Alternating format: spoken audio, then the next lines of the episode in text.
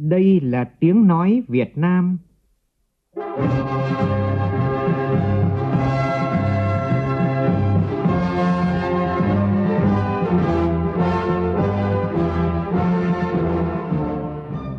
là tiếng nói Việt Nam, phát thanh từ Hà Nội, thủ đô nước Cộng hòa xã hội chủ nghĩa Việt Nam.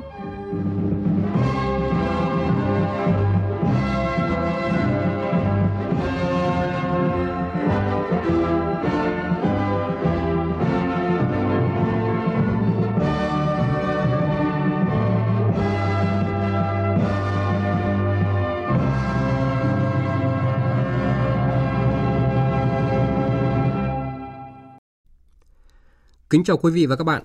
Mời quý vị và các bạn nghe chương trình Thời sự sáng thứ hai ngày 5 tháng 6, tức ngày 18 tháng 4 năm Quý Mão của Đài Tiếng nói Việt Nam.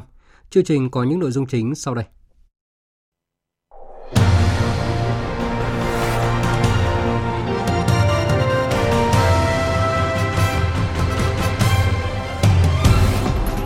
Hôm nay, kỳ họp thứ 5 Quốc hội khóa 15 bắt đầu tuần làm việc thứ ba với nhiều nội dung quan trọng, trong đó đáng chú ý là hoạt động chất vấn và trả lời chất vấn.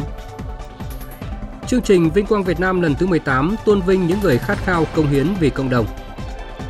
Nhiều hoạt động thiết thực hưởng ứng Ngày Môi trường Thế giới, Tuần lễ biển và hải đảo Việt Nam và Ngày Đại dương Thế giới. Trong phần tin quốc tế, tổ chức các nước xuất khẩu dầu mỏ và các đối tác OPEC cộng nhất trí điều chỉnh sản lượng khai thác dầu ở mức hơn 40 triệu thùng một ngày cho cả năm 2024. Ủy ban an toàn đường sắt Ấn Độ hôm nay sẽ họp để tìm nguyên nhân vụ tai nạn tàu hỏa khiến 275 người thiệt mạng và hơn 1.000 người bị thương.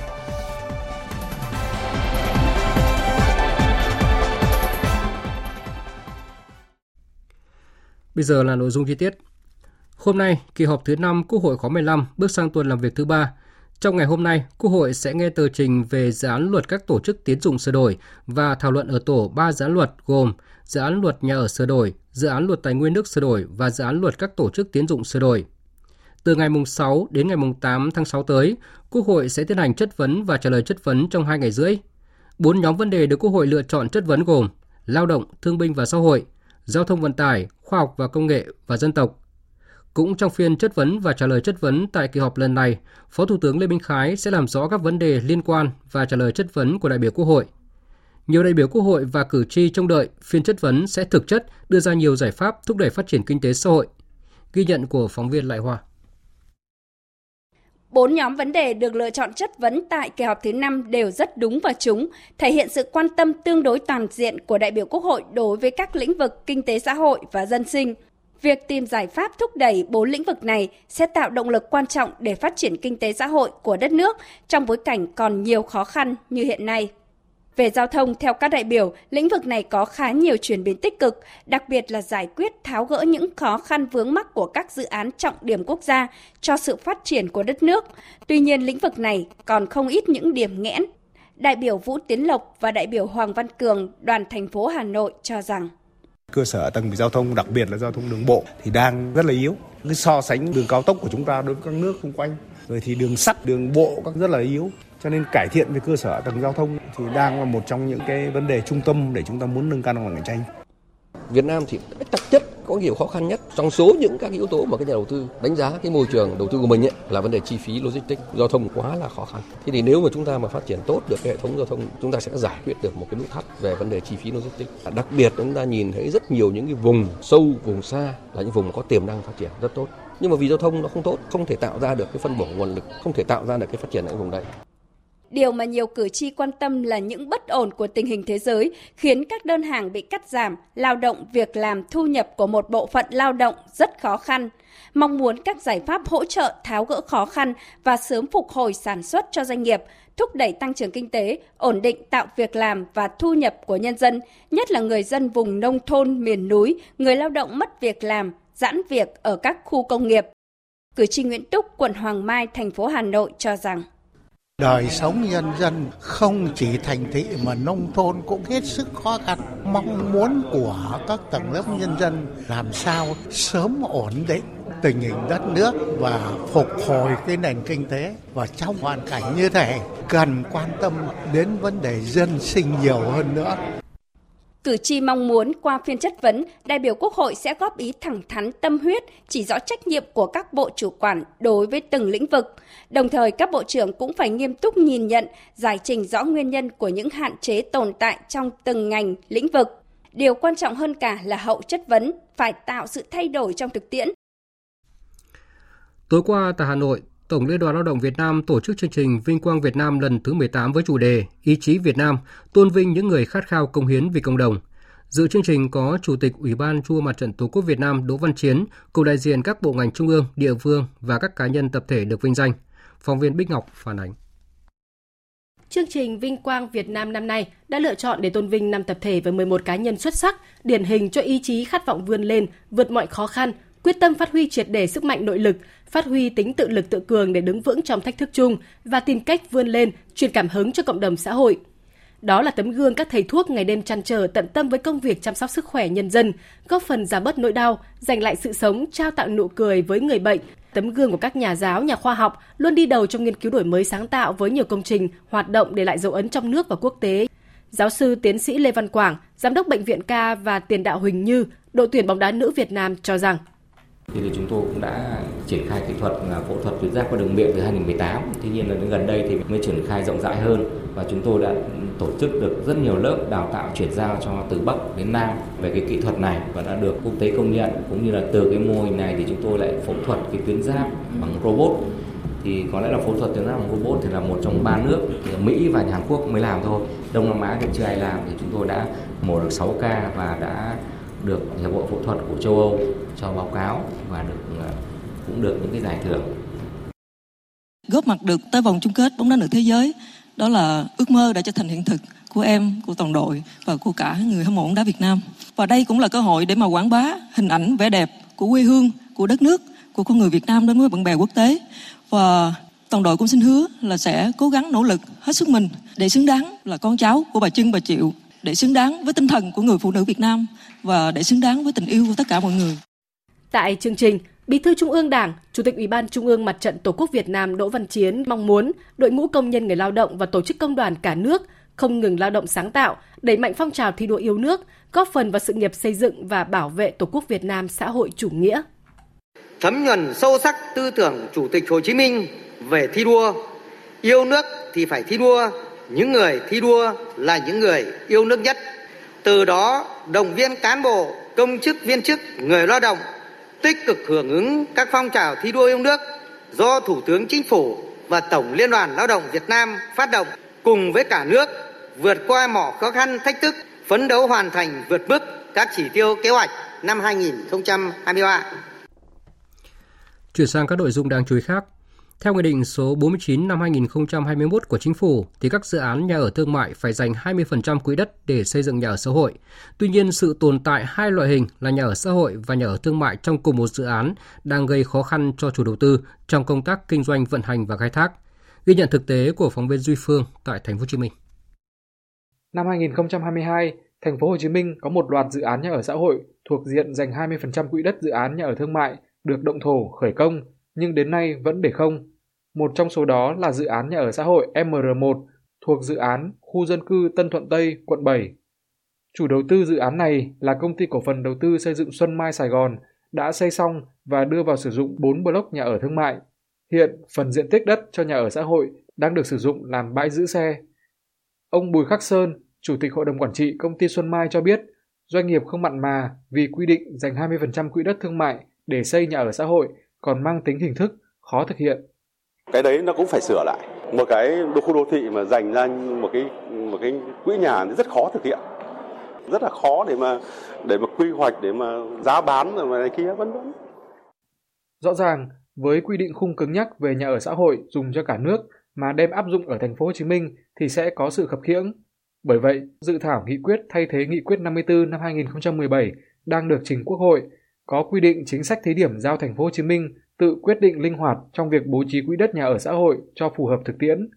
Nếu được thông qua, có thể xem là việc cởi trói nút thắt về chính sách để thành phố Hồ Chí Minh dễ dàng hơn trong kêu gọi doanh nghiệp đầu tư nhà ở xã hội.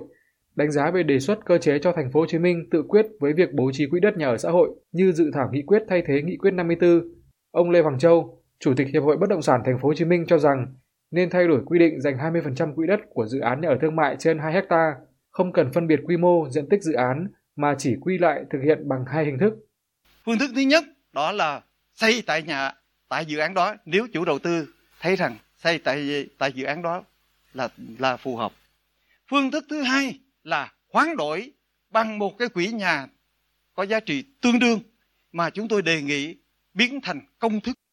Để lĩnh vực nhà ở xã hội có sự khởi sắc, thành phố Hồ Chí Minh rất cần thêm cơ chế mới, đặc thù để giải quyết những vấn đề đang không phù hợp với thực tiễn tại thành phố. Số vụ khai thác hải sản trái phép trên biển vẫn còn diễn biến phức tạp. Hiện trạng chống khai thác hải sản bất hợp pháp, không báo cáo và không theo quy định trên thực tế vẫn chưa được cải thiện nhiều. Thực tế này đặt ra yêu cầu cần những giải pháp quyết liệt để có thể tháo gỡ thẻ vàng của Ủy ban châu Âu EC đối với hải sản trong thời gian tới là điều vô cùng cấp bách. Phóng viên Nguyên Dung đề cập nội dung này. Từ khi Ủy ban châu Âu đưa ra cảnh báo thẻ vàng đối với hải sản Việt Nam năm 2017, việc xuất khẩu thủy sản sang thị trường EU đã giảm rõ rệt. Đặc biệt, nếu tình trạng khai thác hải sản bất hợp pháp ở vùng biển nước ngoài không thuyên giảm, thẻ vàng Việt Nam có thể bị xem xét chuyển sang thẻ đỏ. Nếu tình trạng này xảy ra, các chuyên gia ước tính nguy cơ tổn thất từ thị trường EU tương đương khoảng 480 triệu đô la Mỹ đối với ngành thủy sản nước ta, đồng thời ảnh hưởng tới hình ảnh đất nước, theo Thứ trưởng Bộ Nông nghiệp và Phát triển Nông thôn Phùng Đức Tiến, trong bốn khuyến nghị với Việt Nam, hiện vấn đề quản lý, giám sát đội tàu còn bất cập, cần được tập trung thực hiện. Cái thực thi pháp luật, rồi cái truy xuất nguồn gốc, cái quản lý tàu, rồi thực thi pháp luật, bốn cái nội dung quan trọng mà EC khuyến nghị ta là phải tập trung vào. Và bây giờ nếu như con tàu vi phạm thì chúng ta không thể gỡ được thẻ vàng. Có bốn khuyến nghị của EC. Thứ nhất là về khung pháp lý thì châu Âu họ nói là ta đủ điều kiện để gửi thẻ vàng và phát triển thủy sản bền vững. Cái thứ hai, quản lý đội tàu và giám sát đội tàu. Đây là vấn đề nan giải nhất. Mặc dù việc lắp đặt thiết bị giám sát hành trình đã đạt trên 97% tàu cá cỡ lớn, được kỳ vọng là công cụ hữu hiệu, quản lý và cảnh báo kịp thời khi tàu cá xâm nhập vùng biển nước ngoài khai thác hải sản bất hợp pháp. Tuy nhiên, một số chủ tàu cá cỡ lớn đã đối phó bằng cách gỡ bỏ thiết bị giám sát, chuyển sang tàu cá khác để tránh bị lực lượng chức năng theo dõi, phát hiện Do vậy, từ đầu năm đến nay, tiếp tục xảy ra 14 tàu khai thác hải sản bất hợp pháp ở vùng biển nước ngoài với 84 ngư dân bị bắt giữ xử lý, tập trung tại các tỉnh Bình Định, Khánh Hòa, Bình Thuận, Bến Tre, Bạc Liêu và Kiên Giang. Trung tướng Nguyễn Trọng Bình, Phó Tổng Tham mưu trưởng Quân đội Nhân dân Việt Nam cho biết. Hiện nay các lực lượng của ở Bộ phòng thì lực lượng của kiểm ngư hải quân, lực lượng cảnh sát biển ở phía ngoài danh giới vùng tiếp giáp vùng biển của nước ngoài, thế rồi lực lượng biên phòng trong bờ chúng ta rất là rất tích cực. Vừa rồi chúng tôi phải có cái điều động lực lượng biên phòng các cái tuyến biên giới đấy tăng cường cho các tuyến biển kiểm tra kiểm soát. Thậm chí các cái bãi ngang nữa các bến cóc nữa tăng cường để mà kiểm tra kiểm soát và làm các cái thủ xuất nhập tàu. Tuy nhiên tôi thấy là để mà chấm dứt nội dung này thì có vấn đề rất quan trọng là kiến nghị với bộ quốc phòng hoàn thiện các cái văn bản quy phạm pháp luật mà theo cái hướng là tăng nặng chế tài xử phạt. Nhặt rác thải nhựa, phao xốp bờ biển, trồng cây xanh, thả cá giống là những hoạt động thiết thực của chính quyền, các đoàn thể và người dân tỉnh Quảng Ninh nhằm hưởng ứng Ngày Môi trường Thế giới hôm nay cũng như tuần lễ biển và hải đảo Việt Nam và Ngày Đại dương Thế giới. Còn tại Thành phố Hồ Chí Minh, qua 5 năm thực hiện phong trào chống rác thải nhựa, nhiều mô hình cách làm hay, sáng tạo đã tạo được sự lan tỏa rộng khắp, góp phần nâng cao ý thức của cộng đồng dân cư trong bảo vệ môi trường. Thưa quý vị và các bạn, Du lịch là ngành kinh tế mũi nhọn của Cần Thơ, mang lại giá trị kinh tế lớn, thúc đẩy phát triển thành phố. Tuy nhiên, thách thức mà du lịch mang lại chính là khối lượng khổng lồ rác thải gây hệ lụy nghiêm trọng đến môi trường và chất lượng sống của người dân bản địa. Ý thức được điều đó, thành phố Cần Thơ đã phù hợp cùng nhiều tổ chức nhằm giải quyết vấn đề xử lý rác thải, trong đó có Trung tâm hỗ trợ phát triển xanh thuộc Liên hiệp các hội khoa học và kỹ thuật Việt Nam với dự án Vì sông Mekong không rác. Sau hơn một năm triển khai, dự án đã phát huy tác dụng, du lịch sông nước Cần Thơ cũng vì thế mà phát triển. Ghi nhận của phóng viên Hồng Phương, thường trú tại đồng bằng sông Cửu Long. Đến làng du lịch cộng đồng Cồn Sơn, quận Bình Thủy, mọi người đều ấn tượng với chiếc thuyền được kết từ hàng trăm vỏ chai nhựa nằm ngay bến đò dẫn vào điểm du lịch. Việc hạ thủy chiếc thuyền đặc biệt này vào tháng 6 năm 2022 được các hộ dân kỳ vọng là tín hiệu lan tỏa ý thức bảo vệ môi trường, kêu gọi mọi người chung tay gìn giữ cảnh quan Cồn Sơn luôn sạch đẹp trong mắt khách du lịch. Đúng như kỳ vọng, một năm qua, Cồn Sơn trở thành điểm tham quan du lịch không thể thiếu trong hành trình khám phá sông nước của du khách. Chị Lê Thanh Thảo đến từ tỉnh Quảng Nam và anh Trần Văn Tiến đến từ Hải Phòng chia sẻ. Lần đầu tiên thấy cái này nó cũng là một cái hành động đẹp khi mà giúp thu gom được cái uh, những cái vỏ nhựa này mà của khách du lịch. Về đến Cồn Sơn, ngoài cái cảnh đẹp tự nhiên vốn có thì cái mà mình cũng thấy rất là bất ngờ đó là cái vệ sinh tất cả mọi thứ cái môi trường này. Cũng mong rằng là à, những người làm du lịch ở Cồn Sơn thì tiếp tục phát huy tốt những cái điều này để khách du lịch đến được trải nghiệm được hòa mình với thiên nhiên. Du lịch xanh tại Cồn Sơn ngày một khởi sắc cũng nhờ một phần hỗ trợ từ chính quyền khi kết hợp với Trung tâm Hỗ trợ Phát triển Xanh Green Hub, Trung tâm Nghiên cứu Tài nguyên và Phát triển Nông thôn, triển khai dự án Vì sông Mekong không rác, thí điểm mô hình kinh tế tuần hoàn tại các chợ nổi ở Cần Thơ, với mục tiêu thí điểm mô hình kinh tế tuần hoàn cho rác thải nhựa tại khu vực chợ nổi cũng như các cồn du lịch dọc sông Mekong. Sau một năm triển khai, hơn 330 tấn rác thải được thu gom trên sông Mekong đã tạo dựng nền tảng, kết nối cộng đồng và nguồn lực để thực hành lối sống xanh, sản xuất xanh, bảo tồn thiên nhiên. Từ đó góp phần đưa du lịch sông nước Cần Thơ ngày càng xanh sạch trong lòng mọi người. Chị Tô Ngọc Huyền đến từ tỉnh Lâm Đồng và ông Đặng Kim Chiến đến từ tỉnh Điện Biên lần thứ ba quay trở lại chợ nổi Cái Răng, nói. Biết là ở dưới miền Tây này có có nhiều cái ờ, đặc sản rồi có cái chợ nổi này rất là là vui nổi tiếng nữa. Mình muốn muốn xuống mình muốn khám phá. Mình đi xuống như này ngày đẹp nhất có cái nhiều cái khác hơn phục vụ tốt hơn. Cơ sở hạ tầng rồi các thứ công ờ, các phục vụ rất là tốt chú đáo Ý thức bảo vệ môi trường của người dân dần nâng cao, các khu điểm du lịch Cần Thơ đã dần thay đổi diện mạo theo hướng xanh, sạch, an toàn.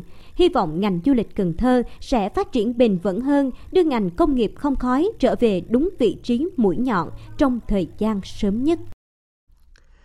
Bước vào đợt cao điểm nắng nóng, nhu cầu sử dụng điện tăng cao, nhiều người dân ở Quảng Ninh đã thay đổi thói quen sử dụng các thiết bị điện trong nhà, vừa hạn chế chi phí tiền điện, vừa góp phần giảm nguy cơ quá tải hệ thống. Phóng viên Vũ Miền, thường trú tại khu vực Đông Bắc, thông tin. Những ngày này, gia đình bà Nguyễn Thị Thắng, 67 tuổi, ở tổ 44 khu 4B phường Cao Xanh, thành phố Hạ Long, có các cháu ngoại về nghỉ hè nên quạt, tivi, tủ lạnh, đặc biệt là điều hòa nhiệt độ thường hoạt động hết công suất. Để sử dụng điện tiết kiệm, bà Thắng dặn các cháu cài đặt thời gian bật điều hòa thay vì để chạy cả đêm, sử dụng đèn chiếu sáng theo giờ và chỉ bật lúc cần thiết và không sử dụng cây nước nóng lạnh, vốn là một trong những thiết bị tiêu thụ nhiều điện. Bà Nguyễn Thị Thắng cho biết. Trước nhà tôi ờ, dùng cái bình này là năm ngoái, chuyên dùng về để cắm nước ờ, để lấy nước nóng. Nhưng khi thấy không cần thiết nữa thì nhà tôi không không không cắm điện nữa mà là rút ra để cho nó đỡ tốn điện. Và khi nhà tôi dùng cả bếp than để đun nước cho vào phích và cái bình này cũng rất là tốn điện. Như chẳng hạn như những cái tháng này năm ngoái của nhà tôi là phải đến 8 900 nhưng hiện tại bây giờ tháng vừa rồi đóng là có 400. Còn ông Nguyễn Ngọc Trịnh, phường Bắc Sơn, thành phố Uông Bí thì lại chọn phương án thay mới nhiều loại thiết bị điện cũ bằng các thiết bị mới có nhãn mát tiết kiệm điện với mục tiêu giảm 10% lượng điện tiêu thụ hàng tháng. Thì chúng tôi sử dụng à, nắp à, những cái thiết bị đèn nét à, dùng điện năng lượng mặt trời cũng phải tuyên truyền vận động với lại vợ con Ờ, tiết kiệm những cái nhỏ đúng không? Chỗ nào cần thiết thì chúng ta dùng. Ờ, để nhằm mục đích là tiết kiệm được 10% trên một tháng tiêu thụ điện năng. Ngoài cái việc là sẽ được biểu dương khen thưởng cũng là cái góp phần ờ, xây dựng đất nước trong cái thời điểm mà điện năng hiện nay là đang rất là khó khăn. Hiện mực nước các hồ thủy điện đang giảm sâu, trong đó có một số hồ chứa lượng nước thấp nhất trong gần một thế kỷ qua, khiến hệ thống điện miền Bắc thiếu hụt tới hơn 2.000 MW so với yêu cầu, buộc các công ty trực thuộc Tổng công ty Điện lực miền Bắc phải điều tiết giảm công suất khẩn cấp. Riêng tỉnh Quảng Ninh phải tiết kiệm giảm đến 158,7 MW. Đó cũng là lý do vào ngày qua, trên địa bàn một số khu đô thị, thành phố lớn như Hạ Long, Cẩm Phả, Uông Bí, Đông Triều đã phải cắt điện luân phiên trong nhiều giờ. Trước dự báo mùa hè năm nay sẽ còn những đợt nắng nóng gay gắt kéo dài, trong khi nguồn nước về nhiều hồ chứa thủy điện sụt giảm, việc thay đổi thói quen và sử dụng điện tiết kiệm của người dân là cần thiết, vừa giảm chi phí cho gia đình, vừa góp phần hạn chế tình trạng thiếu điện và nguy cơ quá tải hệ thống lưới điện.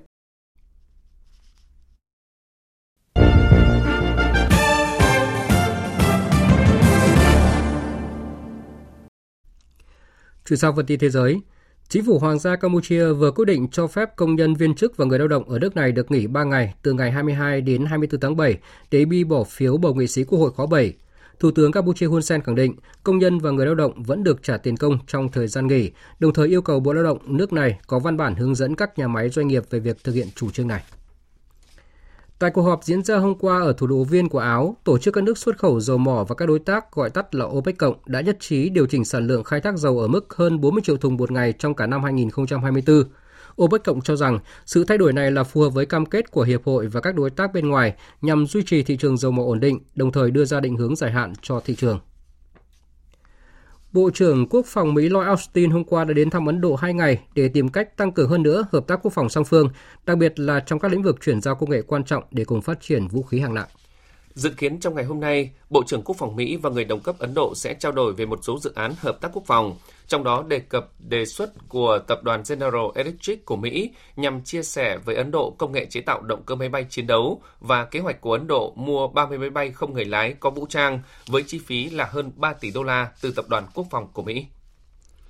Ủy ban an toàn đường sắt khu vực Đông Nam của Ấn Độ hôm nay sẽ họp để tìm nguyên nhân dẫn tới vụ tai nạn liên hoàn của ba đoàn tàu hỏa vào thứ Sáu tuần trước tại bang Odisha. Tin của phóng viên Phan Tùng, thường trú tại Ấn Độ. Vụ tai nạn đường sắt đã khiến 275 người thiệt mạng và hơn 1.000 người bị thương. Theo thông báo của đường sắt Ấn Độ, Chủ tịch Ủy ban An toàn đường sắt tại khu vực Đông Nam sẽ mở cuộc điều tra theo luật định liên quan tới vụ tai nạn này. Trước đó hôm qua, Bộ trưởng Đường sắt Ấn Độ Ashwini Vaishno tuyên bố là vụ tai nạn xảy ra do thay đổi của khóa liên động điện tử, một thiết bị tín hiệu ngăn chặn các chuyển động xung đột giữa các đoàn tàu thông qua phân bổ, sắp xếp đường ray. Tuy nhiên, ít giờ sau đó, một quan chức khác của ngành đường sắt Ấn Độ cho biết, theo các kết quả điều tra sơ bộ, một số vấn đề liên quan tới tín hiệu đường sắt đã dẫn tới tai nạn này. Ngành đường sắt Ấn Độ cũng đã mời Cục Điều tra Trung ương vào cuộc để tìm hiểu nguyên nhân và thủ phạm gây ra thảm kịch này. Một tin vui với những người mắc bệnh ung thư, đó là dữ liệu thử nghiệm cho thấy thuốc điều trị ung thư phổi Tacristo của hãng dược phẩm AstraZeneca có hiệu quả giảm hơn một nửa nguy cơ tử vong ở những bệnh nhân mắc ung thư phổi được chẩn đoán đủ sớm để phẫu thuật. Thuốc Tagrisso được coi là viên ngọc quý trong danh mục đầu tư của nhà sản xuất thuốc AstraZeneca, có doanh thu 5,4 tỷ đô la vào năm ngoái. Thuốc dùng để điều trị ung thư biểu mô phổi không phải tế bào nhỏ với các đột biến cụ thể. Trong một thử nghiệm trên 682 bệnh nhân mắc ung thư phổi đã trải qua phẫu thuật, phần lớn những bệnh nhân trên vẫn tái phát bệnh mặc dù đã phẫu thuật và hóa trị bổ sung. Sau thử nghiệm, thuốc Tagrisso chứng minh được khả năng giảm 51% nguy cơ tử vong đối với những bệnh nhân đã phẫu thuật. Vừa rồi là phần tin thời sự quốc tế, bây giờ là thời gian dành cho phần tin thể thao.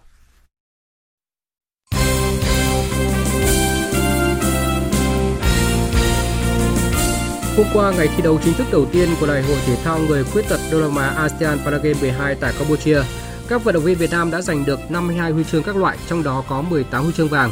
Đóng góp lớn nhất vào thành tích chung là các tuyển thủ bơi khi giành được 7 huy chương vàng, Đội tuyển cử tạ mang về 6 huy chương vàng và cờ vua 3 huy chương vàng và điền kinh giành được 2 huy chương vàng. Hiện trên bảng tổng sắp huy chương của đại hội thì đoàn thể thao người khuyết tật Việt Nam đang xếp ở vị trí thứ hai với 18 huy chương vàng. Chiều qua đã diễn ra 3 trận đấu sớm của vòng 11 giải vô địch bóng đá quốc gia. Trên sân nhà, câu lạc bộ Hà Nội đã đánh bại đội khách Nam Định 1-0 để tạm thời vươn lên vị trí thứ hai.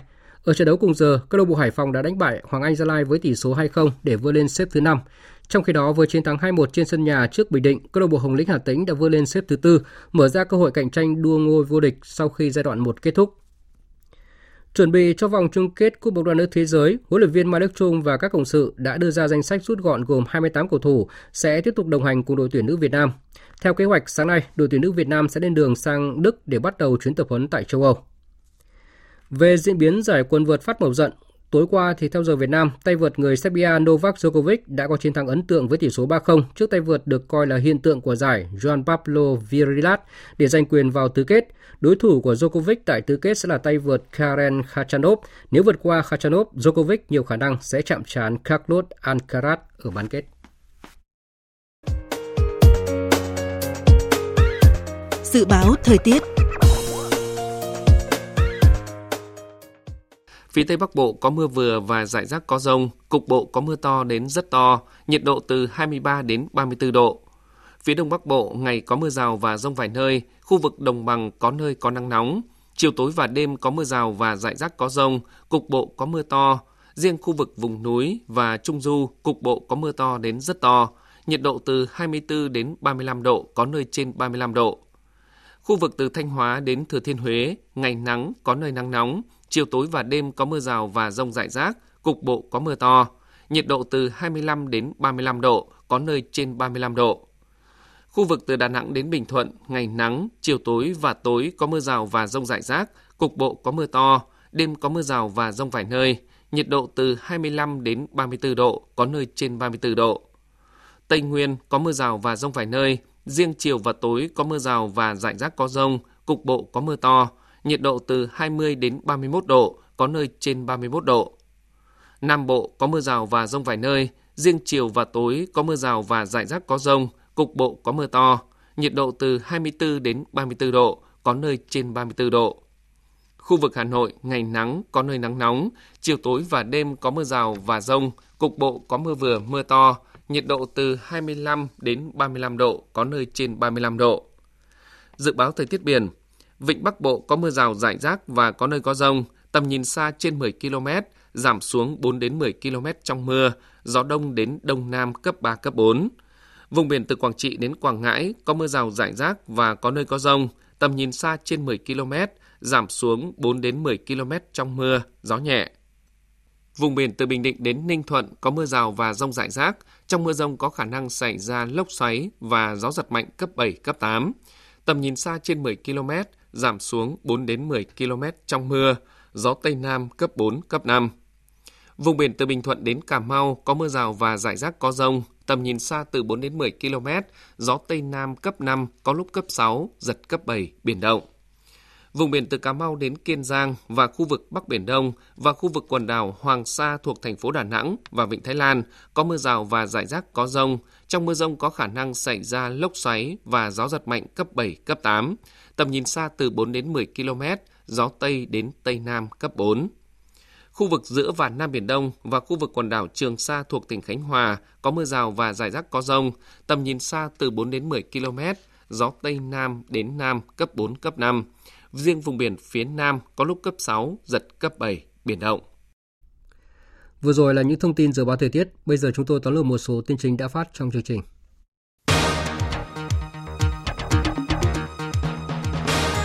Từ hôm nay, kỳ họp thứ 5 Quốc hội khóa 15 bước vào tuần làm việc thứ ba với nhiều nội dung quan trọng, trong đó đáng chú ý là hoạt động chất vấn và trả lời chất vấn.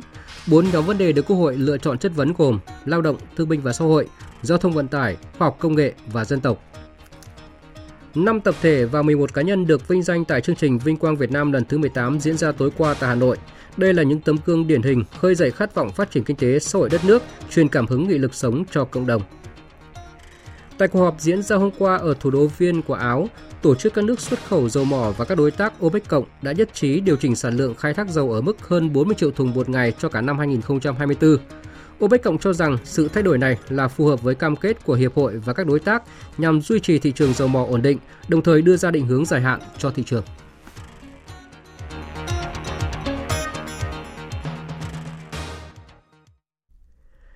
Phần tóm lược những tin chính vừa rồi đã kết thúc chương trình thời sự sáng nay của Đài Tiếng nói Việt Nam. Chương trình do biên tập viên Nguyễn Cường biên soạn và thực hiện với sự tham gia của phát thanh viên Mạnh Cường và kỹ thuật viên Thanh Tùng. Chịu trách nhiệm nội dung Lê Hằng. Cảm ơn quý vị và các bạn đã dành thời gian lắng nghe.